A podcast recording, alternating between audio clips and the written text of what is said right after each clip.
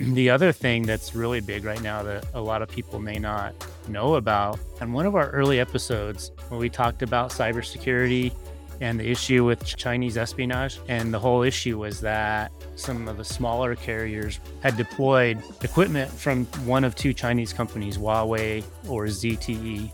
And those guys had used a lot of this Chinese infrastructure. Well, we're now at a stage where Homeland Security and FCC stepped in and said that stuff has to go away. And they are funding all of those carriers, ripping all of that electronics out and replacing it with non Chinese vendors. That's getting ready to happen like any day. So those carriers are going to have a major forklift change where all of that electronics is ripped out and replaced with other electronics, which is going to cause an outage. So that has to be coordinated. And that's a major effort to rip all of that out. It's called rip and replace and minimize the outage to the, the subscribers when that happens. Welcome to the 5G Guys podcast, the premier resource for industry insiders and newcomers alike to explore anything and everything wireless telecommunication. We discuss, explain, and explore all things wireless technology. So let's dive right in. Welcome your host, Dan McVaugh and Wayne Smith. Hey, real quick, a quick word of thanks to today's sponsor, Vertex Innovations, before we get started. For over 17 years, Vertex has been building the nation's wireless and broadband networks. Providing project management, network engineering, and construction oversight are just some of the ways Vertex helps their clients. So if you're looking for more of a partner to help you with your wireless network designs, construction, implementation, or operations, reach out to Vertex. You can find them at vertex-us.com. That's V E R T E X US.com. Welcome back for another episode of the 5G Guys. I'm Wayne Smith, and I'm joined by my co host, Dan McVaugh. Hey, Wayne, everyone. Thanks for uh, joining us again. This is our third episode in a multi part series that we call The Life Cycle of a Cell Site. The first episode in the series, if you didn't listen, two episodes ago was how cellular networks are designed. And then the one after that, that we recorded before this one, was how cellular networks are constructed or built. So today we're going to talk about probably the biggest phase in my experience is modifications and maintenance of the network. So working on existing sites. I know for my old company, I bet you 70, 80% of the work we did, Wayne, was existing sites, maintaining them, fixing them, or making changes to an existing site. What, what do you guys see at Vertex? Yeah, no, I agreed. The modification of the network is an uh, ever ongoing living organism, if you would we do tons of our projects that we manage are site modification projects. They could be anything from you know batteries to antennas to remote radio heads to just any other type of technology that rolls out and needs to be altered. And so I think it should be a good discussion. That's what's happening now. I think out in the world. I mean, we are they are building a lot of new cell sites though, not to distract from that, but the modification is crazy. I think, man, you did some numbers on it the other day, right? It's probably about close to six, seven hundred thousand cell sites that have to be maintenance today in the world. So yeah, and in the U.S.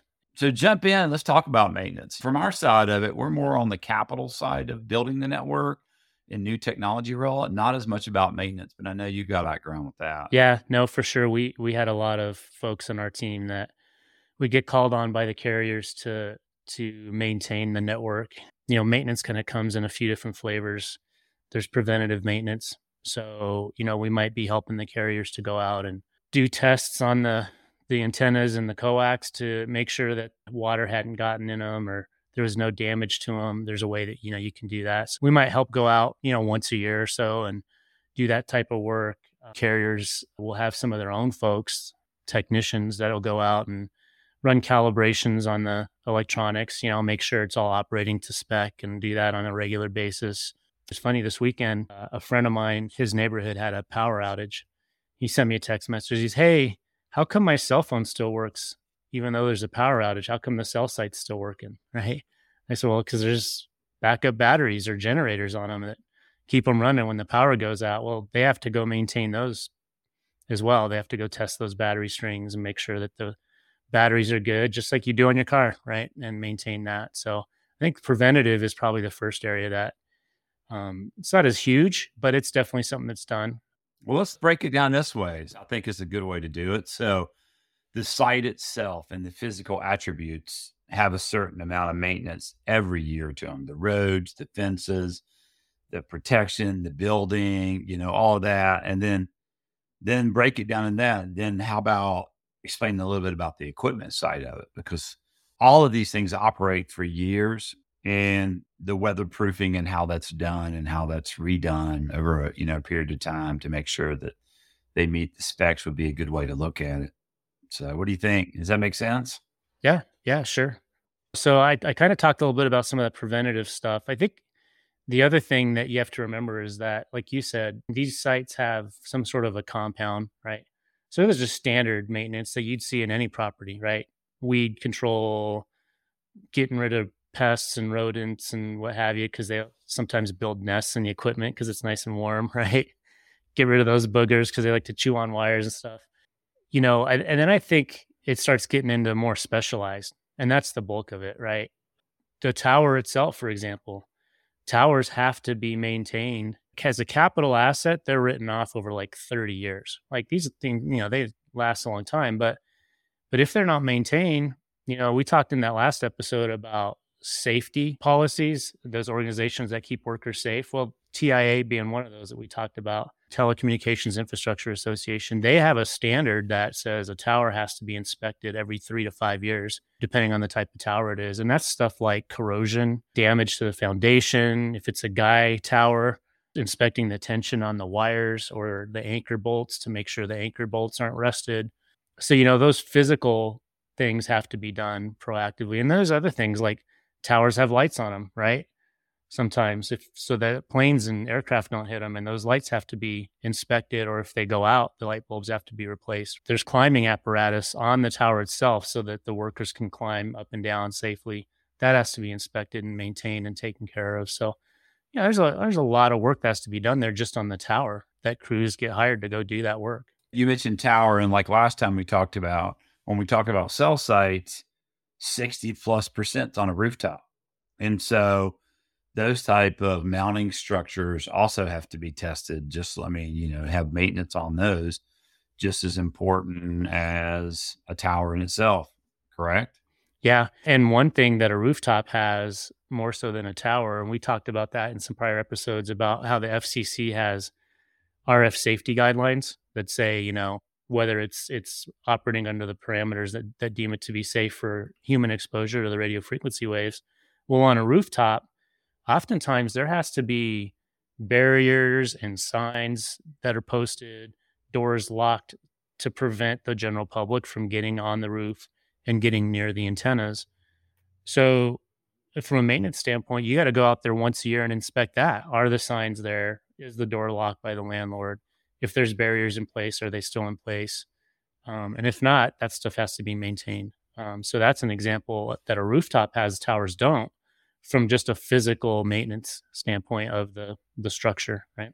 Yeah, wow. And when, when you think about it, I know that you mentioned uh, maintenance. Did, does lightning strikes come into play? Because you know, these a lot of times they stick out in the middle of nowhere. They're standing out by themselves. And even on a rooftop, they're extending a rooftop by 20, 30 feet some in some cases. So what what about that? Yeah, for sure. And that gets to kind of another the other major part of maintenance, which is after the fact maintenance, right? When there's outages, there's damage, and lightning strikes for sure can happen. And um, I've seen lightning strikes where nothing happens because the grounding protection and the surge protection on the site is is adequate and the lightning strike's not bad and nothing happens. I've seen sites where you remember the old Roadrunner cartoons where uh, Wile E. Coyote would have like a stick of dynamite and it would blow up like a firecracker, like all peeled back like a banana. I've seen sites where they get hit by lightning and the antennas are just literally nothing left on the inside of them. And they look like that Wile E. Coyote cartoon and all the antennas have to be replaced or coax catching fire or the electronics down below getting completely fried and have to get replaced. And that's got to be done like ASAP, right? Because that site's off the air.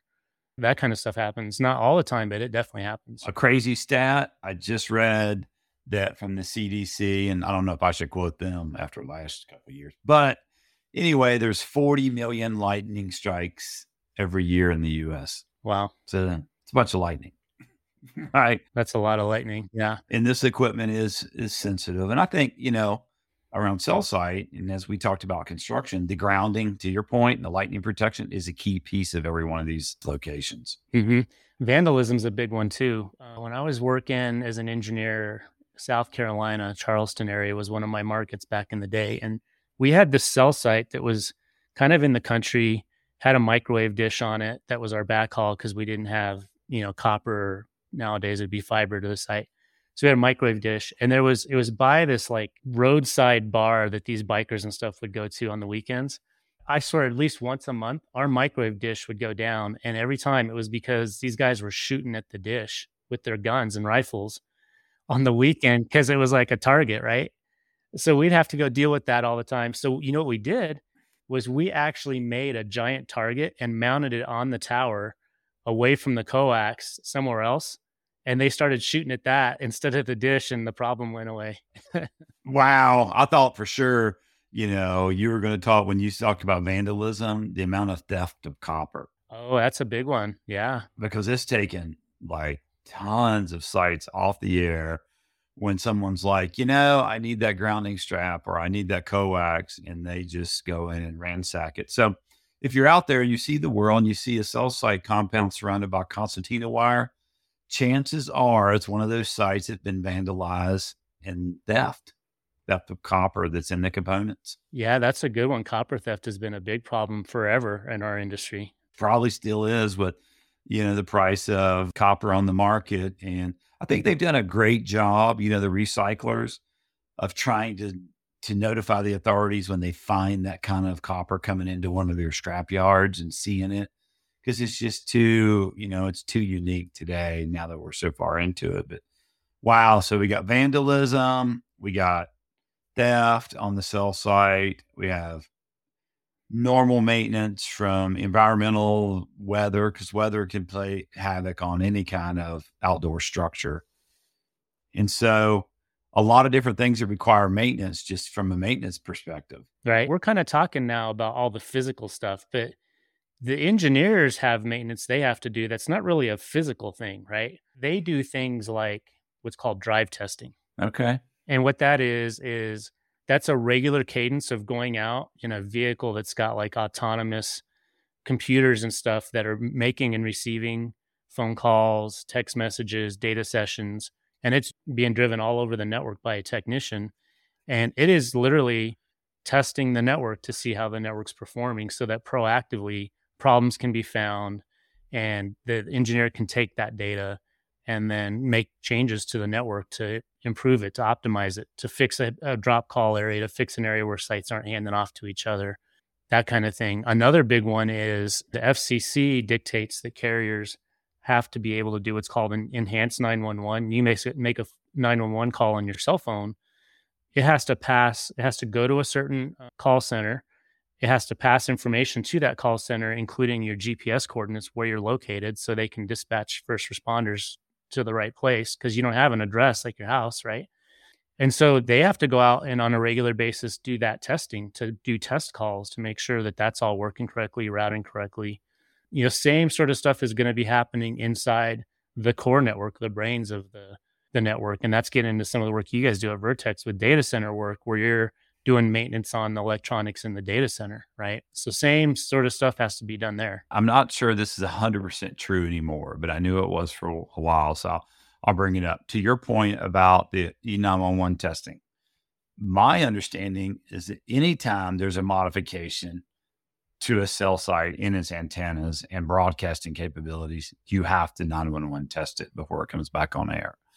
Not sure if that's true, but I thought any kind of modification required that kind of testing to make sure it still works after you know the modification is done. So just think about it. That's a lot. I mean, that's a lot of going out there and making sure that everything works repetitively. Yep, yep. And and all of these things we're talking about, some of them are done, like I said, by employees of the carriers. You know, cell site technicians that do some of it, um, data center technicians and engineers, and then a lot of it's outsourced. They hire companies like Vertex to do that work, right?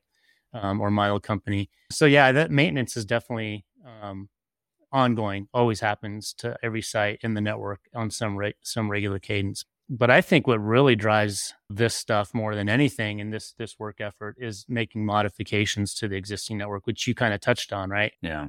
I think cell sites, literally in my experience, almost every cell site's touched at least once a year in terms of some sort of modification being made to it. That's where I think the biggest amount of work effort happens in a life cycle of a network. Yeah. So think about this. I had heard at one time that a cell site in the network itself from any major carrier, because of changes in technology and infrastructure and equipment, that it gets rebuilt in a sense or modified every five years.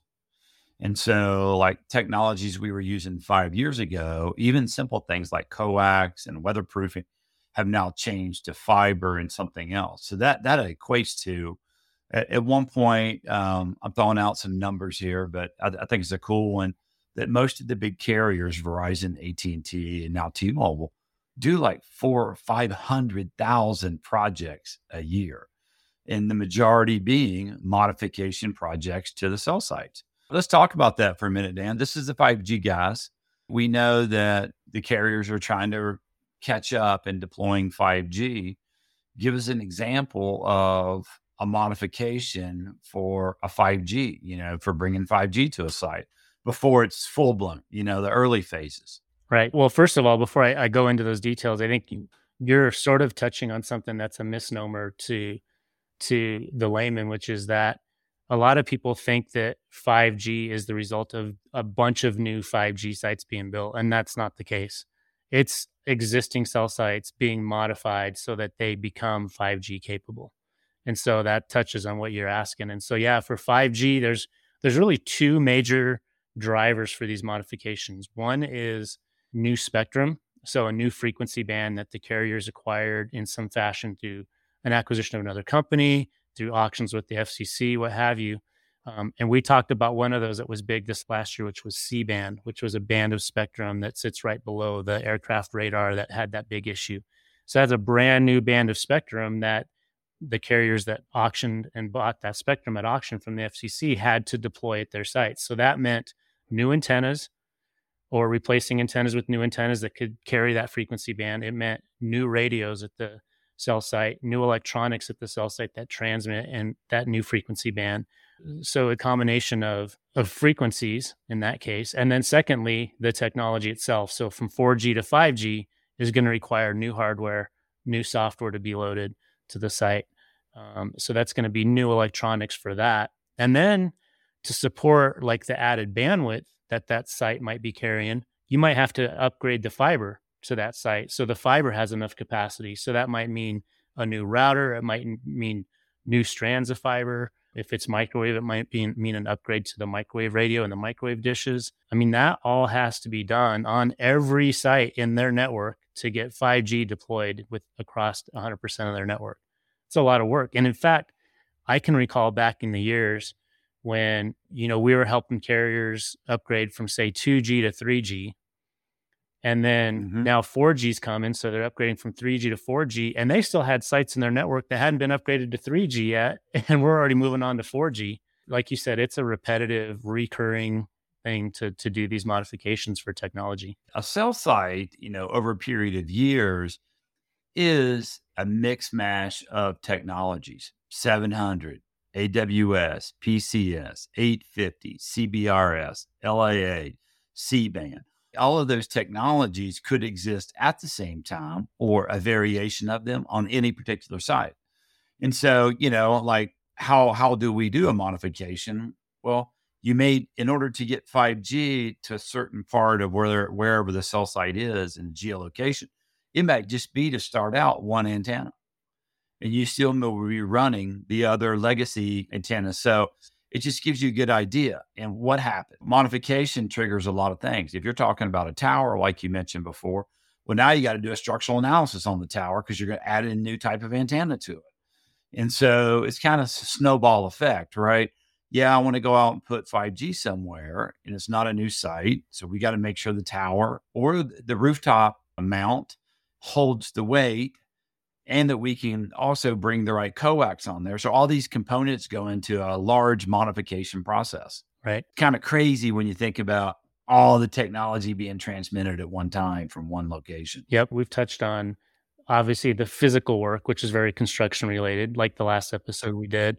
Talked a little bit about the engineering work that leads up to that. But when you guys run these kinds of projects, Wayne, what other trades are getting involved in this modification that we've talked about in the the life cycle of these sites right? We have other these other folks involved like SITAC folks. Do they have to get involved with this stuff? Yeah it all depends you know so we have to talk about the type of network.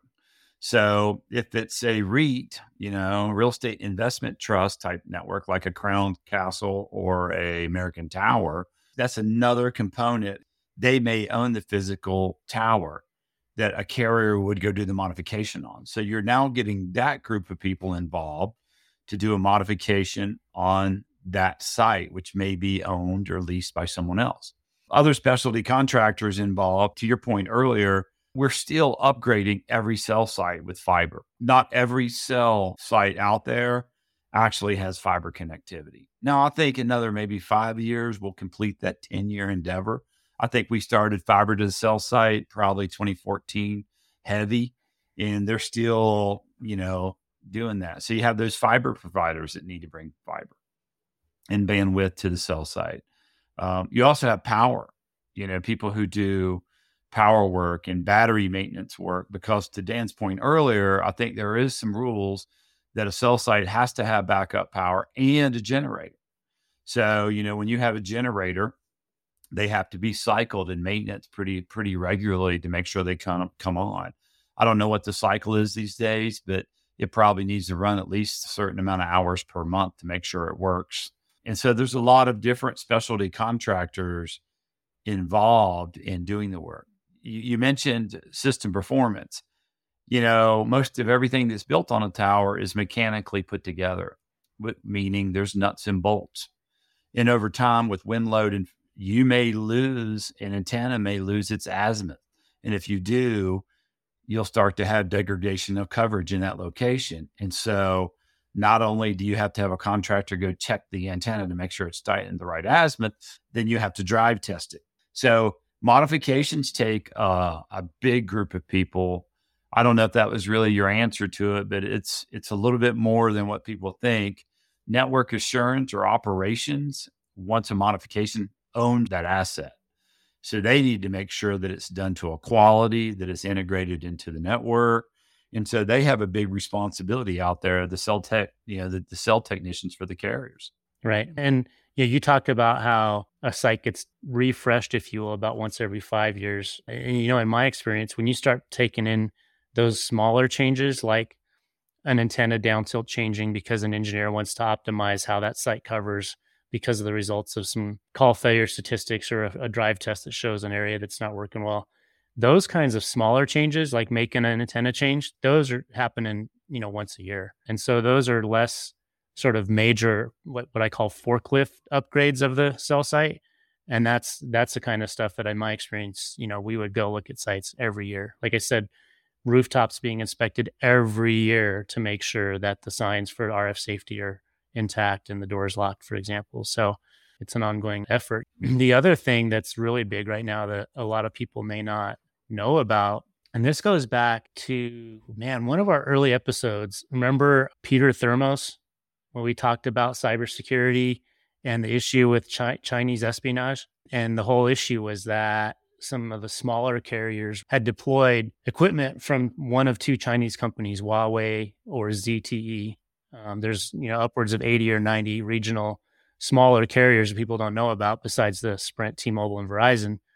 And those guys had used a lot of this Chinese infrastructure. Well, we're now at a stage where Homeland Security and FCC stepped in and said, that stuff has to go away and they're they're funding all of those carriers ripping all of that electronics out and replacing it with non-chinese vendors that's getting ready to happen like any day so those carriers are going to have a major forklift change where all of that electronics is ripped out and replaced with other electronics which is going to cause an outage so that has to be coordinated and that's a major effort to rip all of that out and it's called rip and replace and minimize the outage to the the subscribers when that happens. So that's a major effort getting ready to start. That is an example of the type of stuff you're talking about every five years.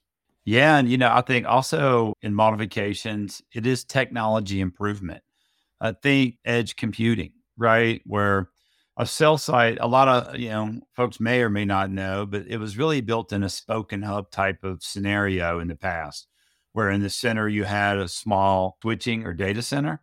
And outside, you know, you would have the spoken wheel and hub type scenario where the cell site would be there a lot of the edge computing now is done at the cell site. And so, what does that mean? The routers that were sitting in a central office MSC data center are now being moved to the field and they're getting closer to the end user. And I think some of the reasons you do that is like the frequency of how quick you buy, or if you stream your Netflix, it's a lot easier in that when it's closer to the end user. And so those also like inspire and generate tons of project modification works at a cell site because technology continues to ramp up and get better. Yep. I also remember over my career instances where we would do a similar rip and replace project across the entire network simply because of business terms. Like we fell out of love with our partner that we were buying our equipment with, say Motorola back in the day and wanted to rip all of the Motorola stuff out because of contract issues that two businesses couldn't agree on anymore and replace it with, you know, Ericsson or Nokia or whoever. You know, so that doesn't happen very often, but but that happens as well. And that's a major, major effort. That starts getting you some exposure to, you know, the sausage making behind the business case these carriers have in terms of they're constantly spending money. Constantly. It's a never ending capital effort, whether it's capital or expense, right? Yeah, and it, you know, and also just it's a big handout to like the general contractors who do this type of work. I mean, you know, new construction is always easier to get there. When we talk about modifications to the cell site, we miss this super important component. These are live networks. People are doing their business, 911. And so when you have your team out there, they are actually operating on a live network. It's a tough role. And so my hats go off to the contractors who are getting it done without taking service offline, unplanned outages, because those guys are actually improving the site while also maintaining the site. And so when you get into that that world, I mean, it takes a lot of skill, and and I hand my hats off goes to the technicians out there doing it. Yeah, absolutely. In fact, to your point, um, they're often having to do this work in the middle of the night to help reduce the impact, right? So they're out there in the dark, cold, three o'clock in the morning doing this stuff. They're not doing it during the middle of the day. Yeah. And so there's a reason that the tower climber profession was always ranked one of the top 10 dangerous jobs in America. Is I mean, technology and safety has improved. We use a lot of lifts, like you and I said, but it's still a really dangerous work working on a rooftop in the dark being up on a man lift in the middle of the dark. But all, all great things to discuss, though. We could go on and on for hours, couldn't we? I know. Yeah, for sure. But, uh, you know, hopefully this gives our listeners a good idea and a good picture of, you know, in their mind's eye of what's happening to these networks and the, the life cycle. You know, I think between the first two episodes in the series and this one, I, I think hopefully this gives our listeners a pretty good handle on like what happens in these networks and, and kind of how they how they get built and taken care of. Thanks for your thoughts on that. Obviously, you know, with the work you guys do, project managing all this work, you guys have a good perspective on how this life cycle works. Yeah, I mean, we're definitely a cradle to grave. And, you know, I think one thing that we didn't talk about much here, but there's a lot of career opportunities for folks in the trades, you know, and, and doing this kind of work since it's such a broad swath of project management, site acquisition, and RF engineering and there's equipment engineering in there and there's transport engineering when it comes to the fiber and then you have implementation. There's a lot of good career paths for a lot of folks involved with modification of the network. We're just talking mainly in the wireless realms of network not really you know broadband or fiber networks and different things. So use this as a career opportunity. Hit dan and us up if we can help you you know, navigate that path for yourself. We're more than willing to try to help Absolutely. Yeah. As always, uh, we love love to have uh, our listeners reach out to us with questions. We've been uh, getting a lot more, so thanks for the outreach that we've been getting from folks with some really really good questions. Um, and to your point, Wayne, just a reminder on the careers, if you want to learn more about career opportunities, go back to episode 37. We did had a great guest, Carrie Charles, who's within the staffing side of workforce development. And it's a great episode to learn more about career opportunities in, in cellular and in wireless. So thanks, man, for uh, another great episode. Thanks to all the listeners for joining us. As always, hit us up at 5gguys.com to give us that feedback or find out more about what we got in the works. So Wayne, thanks for everything. Thanks, Dan. Take care. See you guys.